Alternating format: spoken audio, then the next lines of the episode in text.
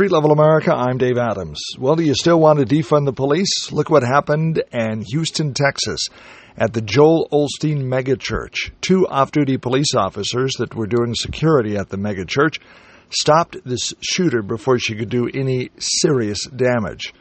They stood toe to toe with her and exchanged fire and brought the shooter down. They are to be commended as, dare I say, heroes. The head of the Texas Alcohol Beverage Commission pointed to this shooting as an example of the damage done in metro areas affected by the defund the police movement. So you want to take police officers off the street?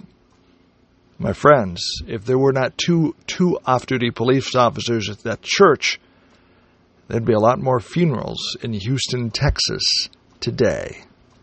Our hats off to law enforcement every day. They go, they put on the badge and put on the gun to keep us safe.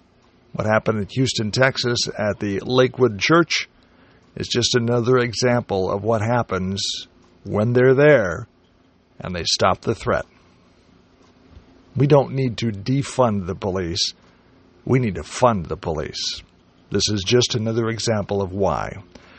Street Level America, I'm Dave Adams, and that's what I think.